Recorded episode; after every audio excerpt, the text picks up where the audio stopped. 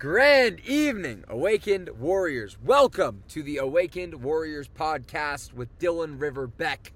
I'm your host. Rest stops are the key to staying alive.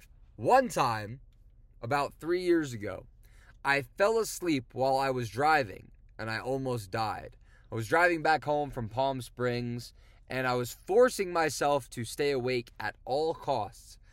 I dozed off, I fell asleep. I smashed my car into the side of the road. There was a guard railing. Absolutely smashed it. Spun 3 times across 2 lanes of traffic. And I actually almost crashed into a cement wall.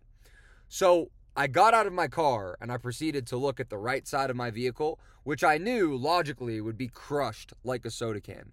Absolutely mangled and destroyed. To my surprise, the car was totally fine. I walked around the whole thing. It was totally fine, which mathematically didn't add up, and I'm not complaining about that. So I sat back in the car, and I was calling AAA because it wouldn't start beforehand before I searched the vehicle. I tried it again, and lo and behold, the car started up, and I walked away from that situation unfazed. I walked away alive from something that would have killed many people. Right now it is 4:55 a.m. I am on a mission, a worthy mission. And instead of pushing myself to drive the extra 2 hours, while I am a fan of pushing myself, as we all know, I decided to do the responsible thing, pull over at a rest stop, and just get some rest, because that is the responsible thing to do.